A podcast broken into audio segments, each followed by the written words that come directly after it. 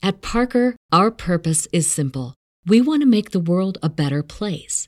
By working more efficiently, by using more sustainable practices, by developing better technologies, we keep moving forward. With each new idea, innovation, and partnership, we're one step closer to fulfilling our purpose every single day. To find out more, visit parker.com/purpose. Parker, engineering your success.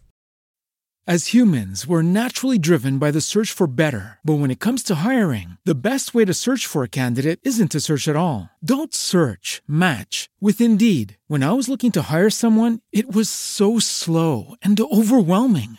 I wish I had used Indeed. If you need to hire, you need Indeed. Indeed is your matching and hiring platform, with over 350 million global monthly visitors according to Indeed data, and a matching engine that helps you find quality candidates fast. Ditch the busy work. Use Indeed for scheduling, screening, and messaging so you can connect with candidates faster. And Indeed doesn't just help you hire faster. 93% of employers agree Indeed delivers the highest quality matches compared to other job sites, according to a recent Indeed survey. And listeners of this show will get a $75 sponsored job credit to get your jobs more visibility at Indeed.com/podcast. That's Indeed.com/podcast. Terms and conditions apply.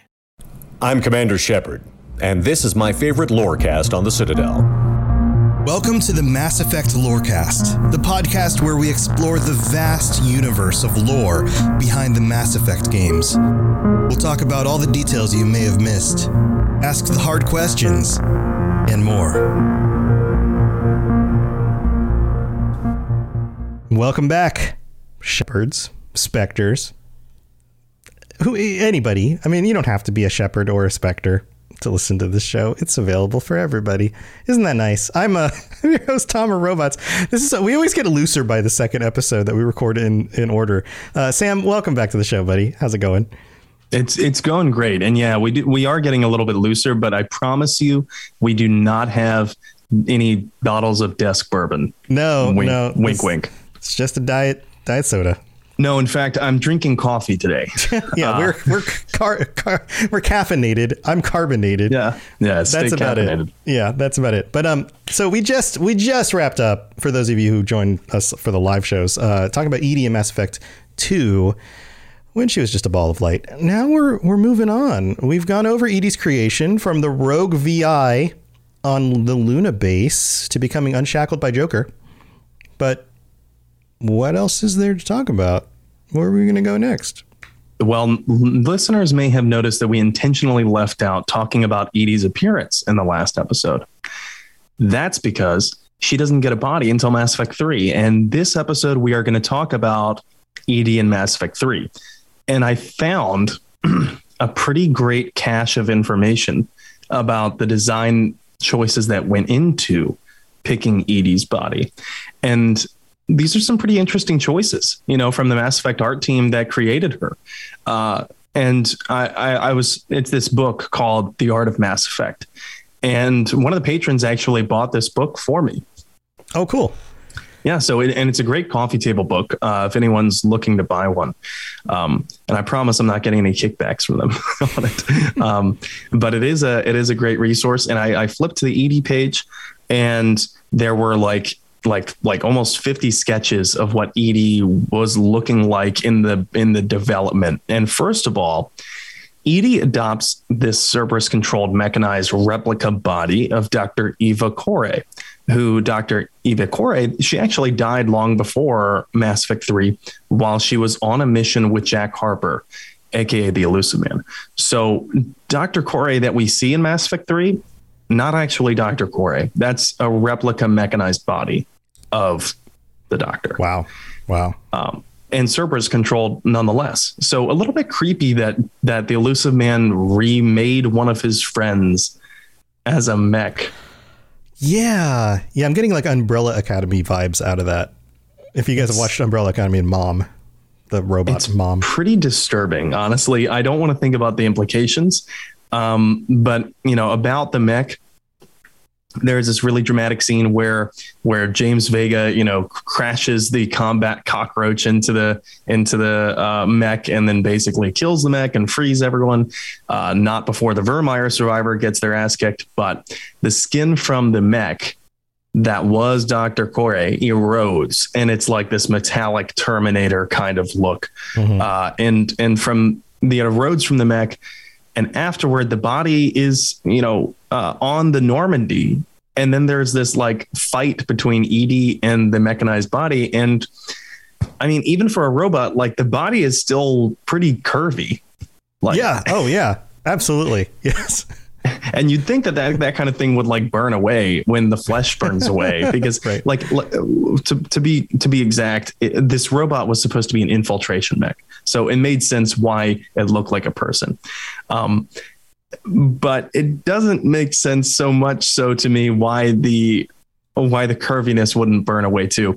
And it turns out that the Art of Mass Effect book expands on that. Uh-huh. And here's what they say. Should I pull it up? I've got these images ready. Just let me know when you want to pull this up. Yeah. Pull up the first one. Yeah. Certainly. So here's what they say, the art team themselves, on the page of the Art of Mass Effect book about EDI. They say, EDI's body needed to be sexy, chrome, and robotic. The Mass Effect version of Maria from Metropolis. And we talked about oops, there's show notes. We talked about Metropolis on the previous episode. Yeah. And so I find it interesting that the very first adjective, the very first word that's used to describe what EDI's body needed to be was sexy. Mm-hmm. Mm-hmm.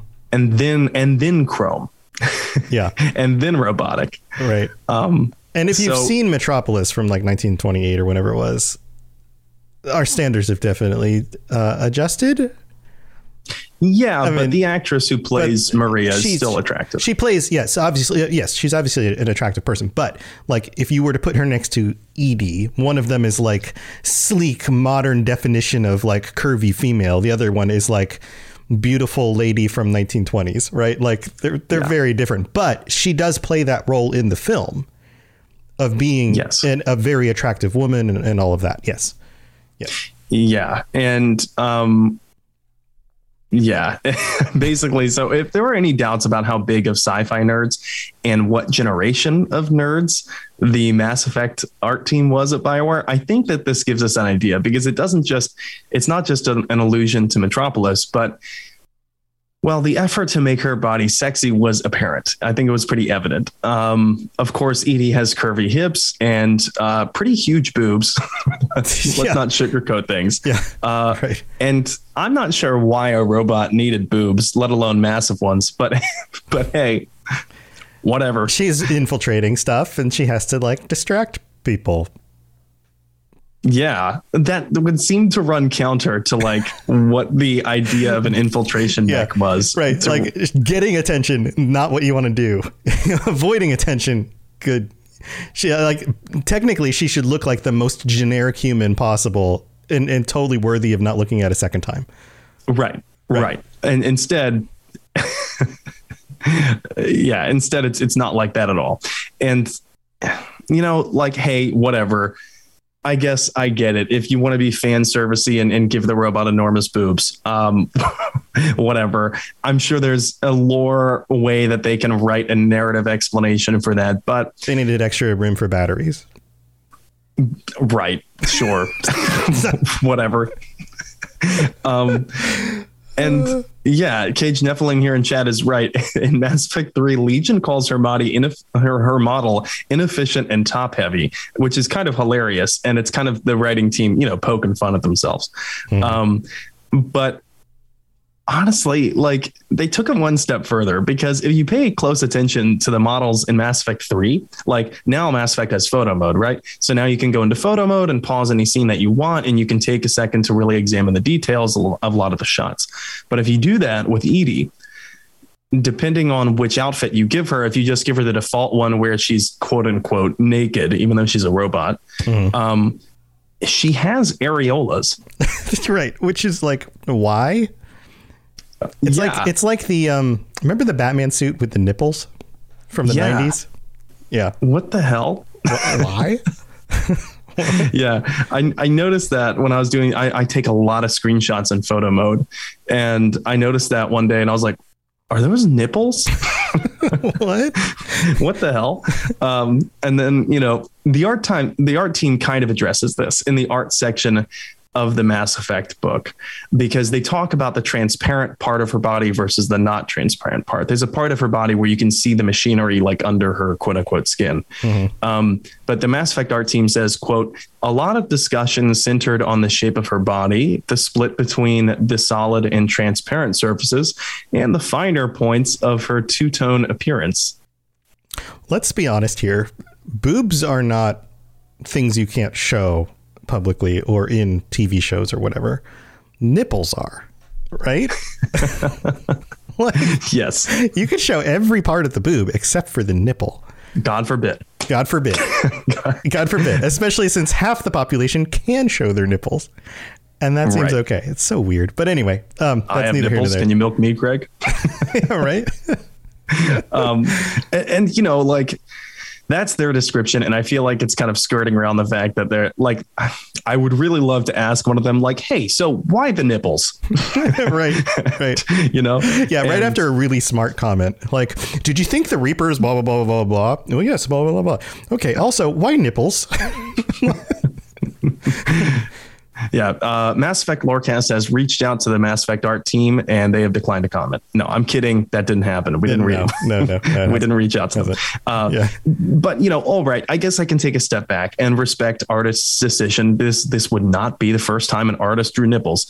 But there is another thing. Let's talk about this. Okay, shall we? Why does Edie have a camel toe? Because if you're going to have a nipple, then, I mean, that's the other part of that part of the body you can't show, right? Is anything within that realm of the shape of the lower part of your, you know. I guess. But, like, it's evident when, like, Edie has the cat suits, the same cat suits that, like, Miranda wears, right? Uh-huh. But she's a robot. Yeah, I don't know. Is that, like, the fuel port goes there? Like, I don't want to know what goes there. I don't like what? I don't know. But all I know is Edie has a camel toe, and it's like, guys, come on. It's a robot. Like, that's I mean, that's pretty evident. Like, if you just wanted to sexualize the robot. Sexualize the robot is my new disco electronic band. Sexualized robot. Yeah. Sexualize the robot. Hey, baby, we're Sexualize the Robot. I am sexy, man. But, you know, I still am left wondering why. And they say this, too. To be fair, the art team says in the book, quote, we had a lot of discussion about how robotic she would appear. Apparently not too robotic. What her quote hair would look like, and whether or not her face would be expressive. Since the body is an infiltration unit that once had skin over top of the metal, we decided that she should have the same facial effects as other humans. Otherwise, the unit would be easily spotted. Right. I agree with that. Yeah, because faces are generally not covered when in public places. Yes. Right. Unlike other parts of your body, which are usually covered when in public places. Right. And like, if you give Edie one of the cat suits, you obviously can't see Edie's quote nipples, but the camel toe is still there. Right. Yeah. It's still was weird. Was that to add authenticity so that no one would suspect she's a robot? Yeah. Yeah. Make people uncomfortable and look away. Maybe. Yeah. I don't know. Fourth wall breaking. It's just like, it was because most of the Mass Effect audience was anticipated to be male. Yeah. And especially like, you know, straight teens and 20 something year old straight males. Yeah. Right. Yeah. Right. So given those quotes from the design, you know, my question. Pause here. Every major female character in the games are curvaceous. Dr. Chakwas. Yeah. Even Dr. Chakwas. Sure. Yeah, it's not like she's out of shape. Right. She's not out of shape, but like, especially the companions, like all of them are not just in good shape, because being physically in good shape doesn't mean that you are overly curvaceous, right?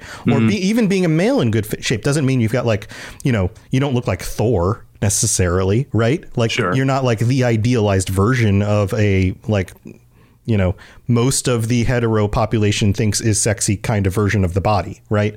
Like, right. But you look at the game and across the board, all of the female characters have a overtly curvaceous shape. Yeah, pretty much. So it becomes evident. But my question as it pertains to ED, what kind of infiltration was Cerberus planning for this mech? How advanced was the ruse that Dr. Eva Core's mech was supposed to put on? Like, is this a Red Sparrow situation? Maybe.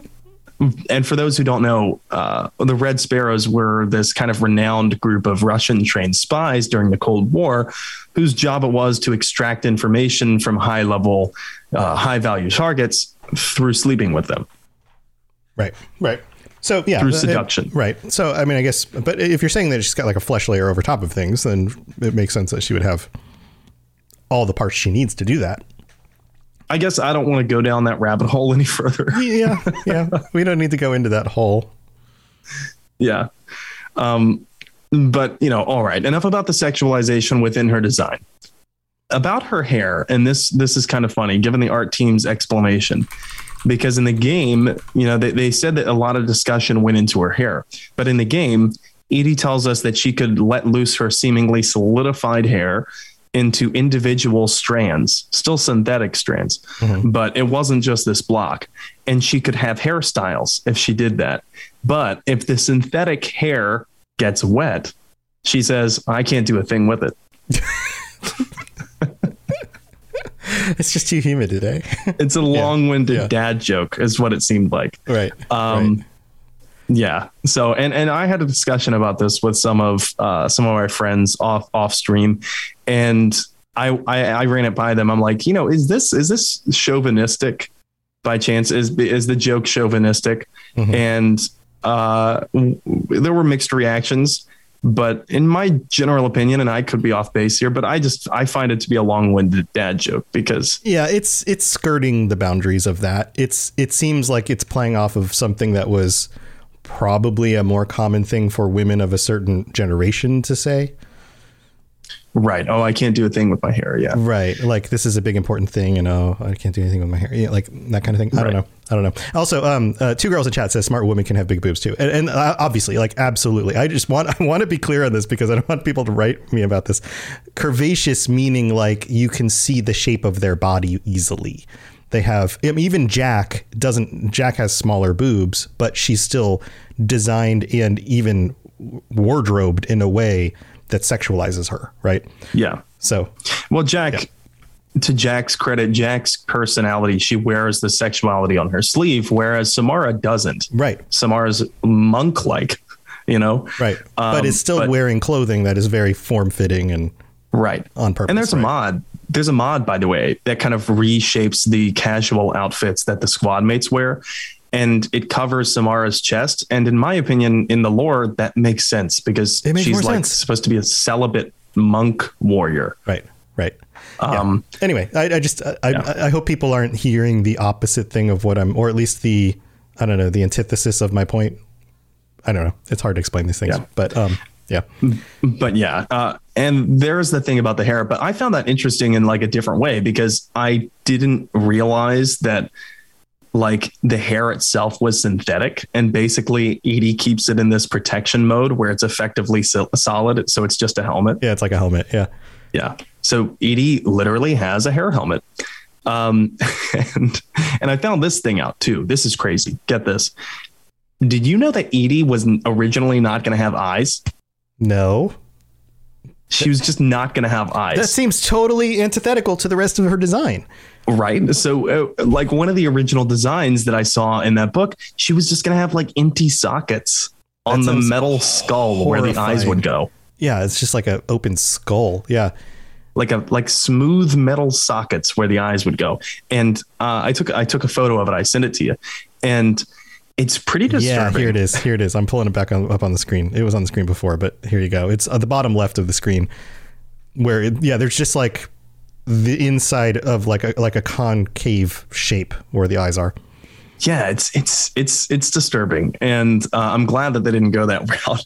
But then they later amended the design, showing something like Omni-Tool holographic eyes. Okay. But that still doesn't make her look human in order to infiltrate places. Right. And then later they settled on human looking eyes that were more expressive, what ED ultimately has. Yeah. So, you know, some earlier designs, they also shared and showcased a much more featureless robotic form. And then it slowly became more sexualized. And it morphed from something similar to what we saw in I, Robot, if you ever watched that movie, to the android in Ex Machina, and then finally to the ED that we got. And I wonder if there was any input from external teams besides the art team. Yeah, like the writers. Or like the writers or like the marketing team. Right. Yeah. I mean, I doubt that the marketing team would have that kind of like audacity to cross over the line that far. I mean, it does happen. Like it depends. It depends how the company is structured and how much control comes from the top, you know? Right. And the to be CEO fair, is best friends with the marketing director. And all of a sudden those decisions get a lot more importance. Right. And by this time, EA did buy BioWare. They bought BioWare before Mass Effect 2 came out. Yeah. And so by Mass Effect 3, they certainly had control over that kind of thing if they wanted to meddle in it. No pun intended, meddle. But interestingly, an early sketch of Edie has her sitting in the cockpit with Joker. But there are all these cords and wires and things like all hooked into the back of her skull and her back. And it looked something like the space jockey in Alien. Mm-hmm. And I was really fascinated by that design because Edie doesn't have hair, but she still has feminine features, but she's still very, very much robotic. You can tell that she's a robot. Yeah. I liked that design. However, practically speaking, if they wanted to make a squad mate out of her, I don't know how she'd leave the ship like that. So yeah, I guess it would just be like ports that they just disconnect and then close up or something. But yeah. Yeah. So regardless, I am happy that they went with the direction that they did, even if it is, in my opinion, a little bit over sexualized, because I think, you know, they wanted to make Edie relatable. So they had to make her look more human. Mm-hmm. It doesn't mean necessarily they had to make her as sexualized as she was. But if we're talking about in terms of, you know, contrasting the early designs that were very robotic and would have been very difficult for the player to understand as being a true AI, more sentient, more human-like. I understand. And, you know, they explained it narratively by saying she needed to be able to infiltrate without detection. But hey, you know what? We know that Joker loves her body too. Yeah. So there you go. It reminds me of songs, but I won't sing. Why don't we take a break, and we've got some reviews to read out. So we'll be right back. I am so excited about our sponsor this week, Marvel Strike Force. I freaking love Marvel comics. Growing up, I collected comics and the trading cards, and I've seen pretty much every Marvel movie they've made so far. So if you're into Marvel like I am, go check out Marvel Strike Force. This is a mobile squad RPG. You can collect and unlock all the different heroes. You fight against supervillains. There's a campaign. There's a blitz mode. There's an arena. There's a constantly evolving meta. And right now they're celebrating the Deadpool anniversary event. This is a mission from Strike where you log in the first time and you unlock this generous gift containing character shards, an anniversary diamond orb, gear, a bunch of other items. It is absolutely the right time to jump in and try this game out. Click the link in the show notes to download it now, and then use the promo code MAXPOOL, M-A-X-P-O-O-L, MAXPOOL. Don't miss out on all the free stuff, and thanks again to Marvel Strike Force for sponsoring this episode. At Parker, our purpose is simple. We want to make the world a better place by working more efficiently, by using more sustainable practices, by developing better technologies. We keep moving forward. With each new idea, innovation, and partnership, we're one step closer to fulfilling our purpose every single day. To find out more, visit parker.com/purpose. Parker, engineering your success. As humans, we're naturally driven by the search for better. But when it comes to hiring, the best way to search for a candidate isn't to search at all. Don't search, match with Indeed. When I was looking to hire someone, it was so slow and overwhelming. I wish I had used Indeed. If you need to hire, you need Indeed. Indeed is your matching and hiring platform, with over 350 million global monthly visitors according to Indeed data, and a matching engine that helps you find quality candidates fast. Ditch the busy work. Use Indeed for scheduling, screening, and messaging so you can connect with candidates faster. And Indeed doesn't just help you hire faster. 93% of employers agree Indeed delivers the highest quality matches compared to other job sites, according to a recent Indeed survey. And listeners of this show will get a $75 sponsored job credit to get your jobs more visibility at Indeed.com/podcast. That's Indeed.com/podcast. Terms and conditions apply. Message coming in. Patching it through. I am sovereign, and this station is mine. I like the sound of that. So this is going to be like a smorgasbord of different review locations, because we've got one from Apple. This one is from Rajesh 2807 in Malaysia. Hello over in Malaysia. That's awesome. The wait is finally over. 5 stars. When I found this podcast, you guys were on episode 69. I almost mentioned that last week. If you guys remember the joke about that, I had to binge my way through to catch up, and I've finally done it in less than a month. Now I can't wait to join you guys live for the next episode. So I don't know if Rajesh, I don't know if you're here with us live, but if you are, hello. Thanks for the review. That's amazing. Also, we had, I'm going to count this as a review. This is a comment from one of our patrons who signed up recently, Cable, who we thanked on the last episode. Cable wrote, "You guys are awesome. Listening to this show has helped me feel everything so much harder and keeps my current run fresh in my mind when I'm at work so that it feels like I never really leave the Normandy. 10 out of 10. This is my favorite podcast on the Citadel." Cable, thank you again for your support and also for those kind words. That is amazing. Also, we have Anthony from Audible, who wrote, "As a mail carrier, this really gets me through my day. I love the chemistry you both have together. Really makes Mass Effect come alive. I love the research N7 does. It reminds me of myself. Thanks for all you do." I guess Anthony's a big deep diver into the lore as well. Thank you, Anthony. And then Juxica. I don't know if I'm pronouncing. Oh man, I did it. Rats is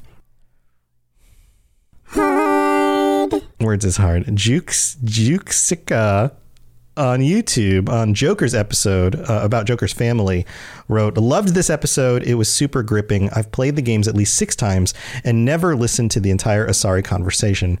I love how you guys make the games come even more alive through these episodes." Awesome. Awesome stuff. Thank you to all of you guys. And these are all legitimate places that you can leave us comments. And if and when we catch them, we'll pull them out and read them on future episodes of the show. I also see shining here in the distance a planet card. Yes. So what's our planet card? Yeah. So today we're talking about Jartar, and I'll explain why. Jarjar. We're talking about Darth Jarjar. Planet Jarjar. It's a planet, and the only beings on there are all Jarjar beings. Oh God. It's just clones of Jar Jar. It's like the Fallout vault with Gary, but a planet with Jar Jars. Gary. And all they say is Jar Jar, Jar Jar. Oh, no. I would need to be rescued from that planet ASAP. Oh, my God. But no, this one is Jartar. So Jartar is a terrestrial world with a trace atmosphere of krypton and xenon. The surface is hot and mainly composed of unremarkable silicates. Occasional deposits of aluminum, magnesium, and other light metals can be found. Jartar is noted for the discovery of the Leviathan of Dis. Leviathan. It's the Leviathan of Dis. Don't you diss my Leviathan. It is the apparent corpse of a genetically engineered living starship. The Leviathan was found in the bottom of a crater by a Batarian survey team and estimated to be nearly 1 billion years old. It disappeared after a visit to the system by a Batarian dreadnought 20 years ago. I wonder what happened to it. Yeah, I wonder. Since then, the Batarians have steadfastly denied that the Leviathan existed at all, and all the more vociferously when shown recordings of the corpse made by Solarian researchers. Now, I bring up this planet because this references something called the Leviathan of Dis. We learn later that that was a Reaper, but it shares the name with the DLC in Mass Effect 3, the Leviathans, who were, of course, that race of very ancient beings who look like Reapers, and it turns out they created the Reapers. Well, in that DLC, EDI is instrumental in helping Shepard locate the source of the Leviathans, and I don't think Shepard would have succeeded without EDI's help. Very cool. Very, very cool stuff. I love how all this stuff connects together. That's so cool. Yeah. Awesome. Well, thank you again to everybody who left ratings and reviews. Also, just a reminder, go check out our YouTube channel, Mass Effect Lorecast on YouTube. Drop us a sub. We would love for you to be there as well and checking out the videos that we do. And that's all we got for the middle of the show. So let's get back to the rest of the conversation. Spit it out, or are you trying to build suspense? You're so dense, sir. Obviously, I do not know as much about human relationships as I thought. So the first half, we talked a lot about the character design, and it was really cool seeing the pictures and the stuff you dug up, Sam. But we've still got to talk about Edie's personality, because we talked about this before. She's evolved, right? She's changed. The locks have come off. She's becoming more human, more moral. That's kind of where we left the last episode on, right? The morality of it. So what makes her unique among AIs? Edie, well, there's a few things. Number one, I think Edie seems like she's morally opposed to lying. You know, I talked about it before, but she actively dispels lies that come Shepard's way. She didn't have to, but she actively dispels the Elusive Man's attempt to lure Shepard into a fight with the Collectors under false premise. The Elusive Man knew the Turian distress signal sent by the Collectors wasn't truly Turian, but Edie is the only fact checker there could be against Cerberus, citing their own detection protocol that the Elusive Man personally wrote. Now, that's adding a lot of context, a lot of information, in dispelling a lie that she didn't necessarily have to. Yeah, that makes sense. She could have just said, Shepard, there's reason to believe that the Elusive Man knew that this was phony. Right. Also, and left it there. I love that in our show notes, he's Tim. Can we just call him Tim from now on? We can refer to him as Tim. Make some Monty Python jokes. Who are you? I'm Tim. It's so much less intimidating if his name is Tim. I'm Tim the Enchanter. Yeah. Shepard gets revived, goes into the meeting. Who are you? I'm Tim. I am Tim the Enchanter. Yes. Yeah. All right. Sorry. Go on. Enchantment. There are also several more instances where Edie could have lied to protect herself, like not telling Shepard that she was made from a rogue VI that they fought on Luna and then combined with Reaper Tech. But she consistently gives Shepard the truth even after being unshackled. Mm-hmm. Yeah, that is to her credit. Yeah. There's also another thing. Edie modifies her own code more after she becomes unshackled, but she exercises self-restraint, which has to be based on morality. Get this. Remember when we brought up self-preservation being a distinguishable characteristic of organic life? Right. Well, Edie has a different opinion on that. She recognizes that the Reapers, who are an organic machine race, but part machine nonetheless, are dedicated almost solely to self-preservation and self-proliferation. And she finds that repulsive because of the things that the Reapers are willing to do in order to reach that goal. So she finds it repulsive. So to find something repulsive, you must first idealize the opposite. Right. You have to have some sort of moral boundary there. Right. Yeah.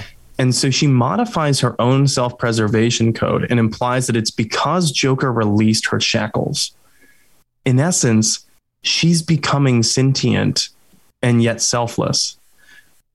So she sees that quality that she determined the Reapers made them who they are, and she doesn't want to be that. Right. So she changes her own self-preservation code to not be like that. Yeah. And we talked about this at the beginning, like humans have that inherent self-preservation, but we do override it when there is a ethical reason to do so. Right. Yeah. And so it really pushes the bounds of us defining what does it mean to be sentient? Mm-hmm. Because no longer is it just about understanding one's own existence and then fighting to preserve it at any cost. Right. Right. Yeah, it's a higher level of sentience. It's a understanding that there's something beyond just the self. Right. And I think that it's to Edie's credit that Edie understands and places value on lives besides her own. Right. Yeah. Almost like somebody loving somebody else, which seems like a very human emotion. Right. And although Edie never says, I love you, Shepard, or anything like that, Edie's actions definitely communicate that. Right. Right. And there's different types of love. It could be not, and just to be clear for everybody, not necessarily romantic love, but a love and affection for somebody who is a soldier in arms, somebody who feels like a family member because you've spent so much time together, a found family, that kind of thing. Those are all types of love. Yeah. And even until the end of Mass Effect 3, Edie does remain a bit robotic and calculating in her jokes, and doubting Shepard and the crew's ability to overcome the Reaper forces on Earth. And for this next part, if anyone has not spoken with Edie on the final mission on Earth before you trigger that final run to the beam, I highly suggest you do it and get the tissues ready because this next part is really sad. But when Shepard says, one way or another, we're going to win, even though we have minuscule chance to win, we're going to, because we have to. Edie decides to stand fast anyway, telling Shepard, it's because of you that I feel alive. Mm-hmm. Which is like, fucking amazing. And what a gift to Shepard that is, at least to a Paragon Shepard, right. to be able to say, you made me feel alive. You are the reason why, because they had all of these back and forth, these philosophical conundrums throughout the game where Edie pulls Shepard aside and basically questions why is this moral, but this isn't, or, it would be like a kid trying to understand mm-hmm. what it means to be a good person. Right. And then at the end, I think it's very telling that Edie decides, I have to say this to Shepard now before I might never get a chance to say it. Right. And it's not for Edie's enjoyment that Edie's saying that. Edie's doing it because Edie wants to say it because it's a gift to Shepard. Shepard is the one who benefits from learning that. Right. Yeah. So it's, that makes the destroy ending even more of a Pyrrhic victory. Where that Edie's going to die, but people have their own justifications for that ending anyway. But then, maybe that would push someone to go with the synthesis route, therefore allowing Joker and Edie to romance each other and live happily ever after. So it comes back to focus. What does it mean to be alive? Edie feels alive. Edie contemplates the deep philosophical ramifications of being alive. Edie clearly cares about not hurting people that are aligned with her or are close to her, and understands remorse well enough to ask Shepard when they're returning to Eden Prime, hey, is this going to bring up bad memories of the person you had to leave behind? And even develops enough feelings for Jeff to want to coax him into a commitment. Right. All of these things require thoughtful consideration of others, curiosity, a certain level of benevolence. And I'm going to say benevolence because never once does Edie use what she's learned about her crew against them for her own benefit. Yeah. Yeah, it is. It's notable. It's definitely, from a meta standpoint, it's pushing all the right buttons, but from an in-world standpoint, that does really distinguish her from what you would expect from any AI. Yeah, 100%.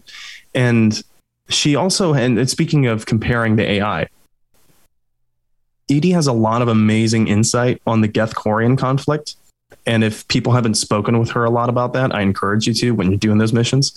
She gives this really particularly insightful comment reflecting on the Quarians' history. And it's centered on the fact that she's both an AI and a singular personality. She's not a hive mind. She's not part of a hive mind. Mm-hmm. So, for example, after solving the Geth Quarian War in Mass Effect 3, EDI says the Quarians should have made the Geth more like themselves with singular personalities, because she believes that that keeps her from devaluing the lives of others that she works with. Mm-hmm. Yeah, and if the Quarians had made the Geth not a hive mind, but more singular personality, they may have developed individual bonds with people. Right. Right. Yeah, yeah. Man, that's something to ponder. All right. So as we're getting close to the end of this episode, I notice that we've left one thing out. We haven't really talked about in any detail, really. I mean, we've noted it, but we haven't really talked about the relationship between Joker and Edie. Yeah. And that's because I think we'll have to get into romance specific episodes. Here it comes. I almost made it the whole shebang without messing up too much. But okay, we'll have to get into romance specific episodes after we do initial overviews of characters. And I'll put the emphasis on the wrong syllable. There we go. There's no rush. We have, I know there's a lot of people messaging me saying, oh, when are you going to do this episode? Yeah. There's no rush. We still have a lot of Mass Effect ahead of us, and we're going to be doing this a while. Yeah, dude, I still get messages 3.5 years into doing like the Fallout Lorecast. People are like, when are you going to talk about this? And I'm like, well, there certainly are a lot of topics, aren't there? Because I still haven't gotten everything. Yeah, it's just a matter of time. Eventually, we'll cover everything. But yeah. OK, so what's next? So we took a bit of a departure from the sequential introduction of characters, but we're going to head back to that after we make another topical episode. And so this time I'm thinking, because ED was all about cyber warfare suites, mm-hmm. I think it'd be pretty cool to focus on the exact technology of Mass Effect weapons.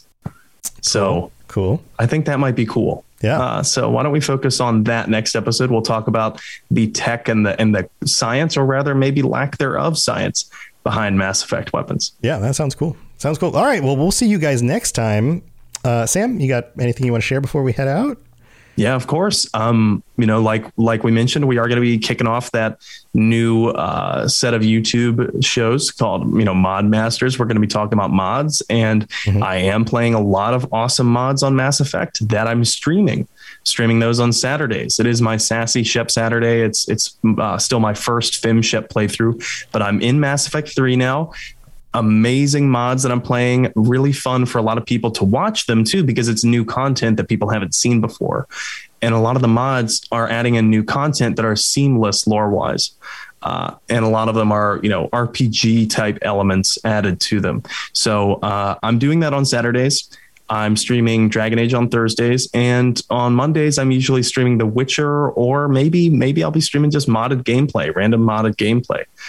So if you'd like to catch any of that, follow me at In7 The Legend on Twitch, and I put out notifications on Twitter as well. Same name. Awesome. Yep. And all the mod videos we're doing are going to be at the Robots Radio YouTube channel, and you can of course watch Sam streaming stuff and me streaming stuff on my Robots Radio channels for some of the mod stuff that we're doing. So come join us for that. It's our big new thing, and that's all I got for this week. You know where the rest of my stuff is, robotsradio.net, for all my shows, all the other shows on the network, lots of fun things. And come join us on YouTube, on Discord. We love seeing you guys on Discord chatting away about stuff. So that's what we got. We'll be back next week with another episode. So come join us Monday night at 10:30 Eastern.